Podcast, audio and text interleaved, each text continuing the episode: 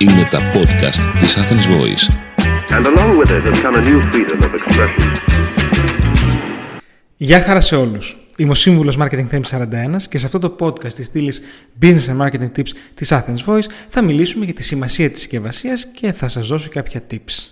Η συσκευασία λοιπόν είναι το 63% του παντός.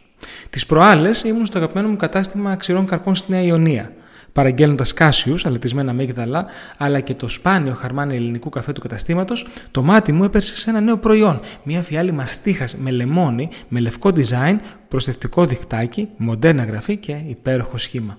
Ένας λάτρης της μαστίχας δεν θα μπορούσε να αποφύγει τον πειρασμό να την αγοράσει. Και αυτό ακριβώς έκανα και εγώ, έστω και αν δεν πίνω μαστίχα.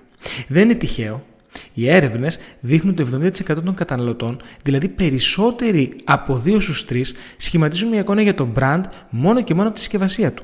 Επιπλέον, το 63% θεωρεί ότι η συσκευασία είναι τόσο σημαντική όσο και το ίδιο το brand. Γι' αυτό ακριβώς η συσκευασία δεν είναι το ίμιση, αλλά το 63% του παντός. Ακούστε στο σημερινό podcast περισσότερα για τη σημασία της συσκευασίας, καθώς και κάποιες πρακτικές συμβουλές. Ποτέ δεν έχεις μια δεύτερη ευκαιρία για να κάνεις μια πρώτη εντύπωση, το ξέρετε αυτό. Στο σημερινό κόσμο, με τον συνεχή βομβαρδισμό brands, προϊόντων και υπηρεσιών, ο καταναλωτής έχει μεγαλύτερες και περισσότερες επιλογές, αλλά μικρότερο attention span. Η προσοχή του, δηλαδή, εκεί που γίνεται η μάχη, στο ράφι με τα προϊόντα, είναι στραμμένη προς αυτά που ήδη ξέρει και εμπιστεύεται.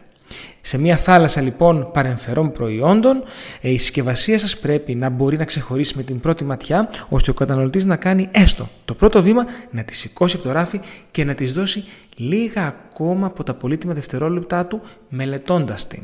Σε αυτά τα λίγα δευτερόλεπτα η συσκευασία πρέπει να μιλήσει στον καταναλωτή και να πει τον μύθο του brand. Η συσκευασία λοιπόν είναι ένα εργαλείο marketing. Η συσκευασία σας δεν μπορεί να είναι αποκομμένη από το χαρακτήρα του brand σας. Εάν το προϊόν σας απευθύνεται στη γενιά του TikTok, μην τσιγκουνευτείτε το χρώμα. Αν προσφέρετε κάτι premium, μην τον συσκευάζετε σε κάτι σαν να είναι κάτι φτωχό.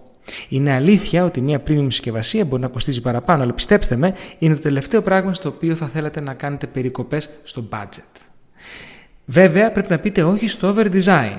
Υπάρχει κάποιος λόγος που τα βιβλία του Stephen King σχεδόν πάντα γράφουν με τεράστια γράμματα τόσο στη ράχη όσο και στο εξώφυλλο του βιβλίου το όνομα του συγγραφέα και με πολύ μικρότερο μέγεθος τον τίτλο του εκάστοτε βιβλίου.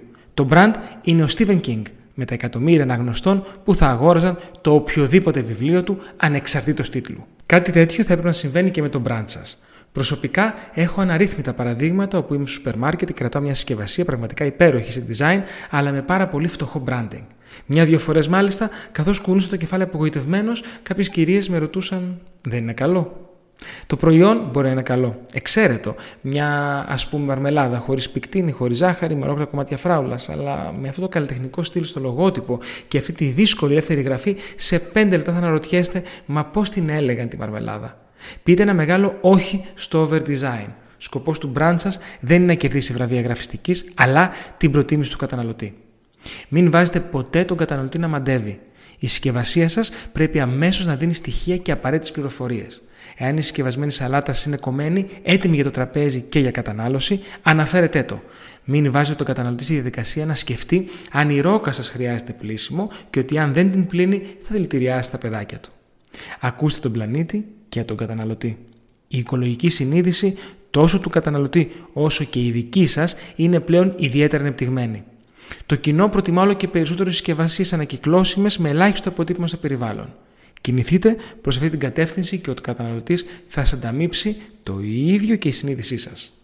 Σκεφτείτε λοιπόν τα υλικά των συσκευασιών σας. Έστω και αν σε πολλές περιπτώσεις πλαστική συσκευασία, έστω και από ανακυκλώσιμο πλαστικό είναι μονόδρομος, σκεφτείτε άλλα υλικά συσκευασιών που θα μπορούσαν ίσως να κάνουν τη διαφορά για εσάς, ακόμη και μια περιορισμένη σειρά προϊόντων. Ξύλο, γυαλί, φελός ή χαρτί μπορούν να δώσουν μια διαφορετική, ποιοτική και πιο σπάνια εικόνα σε κάθε προϊόν. Η συσκευασία είναι ένα κανάλι επικοινωνίας. Μην ξεχνάτε ότι η συσκευασία σας είναι το κανάλι επικοινωνίας σας προς το κοινό. Κάποιες φορές πραγματικά μιλάμε τον καταναλωτή μέσα από ένα flash ή ένα sticker. Βεβαιωθείτε ότι τα μηνύματά σας σε αυτές τις περιπτώσεις συνάδουν με το brand. Εάν προσφέρετε ένα παλαιωμένο κονιάκ 50 ετών, μην βάλετε τρία θαυμαστικά στο συνοδευτικό στικεράκι που γράφει παλαιωμένο κονιάκ 50 ετών σε ειδική προσφορά. Και να σας δώσω ένα tip εδώ. Γενικά αποφεύγετε τα τρία θαυμαστικά παντού. Είμαι ο σύμβουλος Marketing Theme 41 και μέχρι το επόμενο Business and Marketing Tips podcast ή στο επανειδήν. Ήταν ένα podcast από την Athens Voice. Μπορείτε να ακούσετε τα podcast της Athens Voice στο athensvoice.gr και στο Spotify, στο Apple Podcast και το Google Play Music.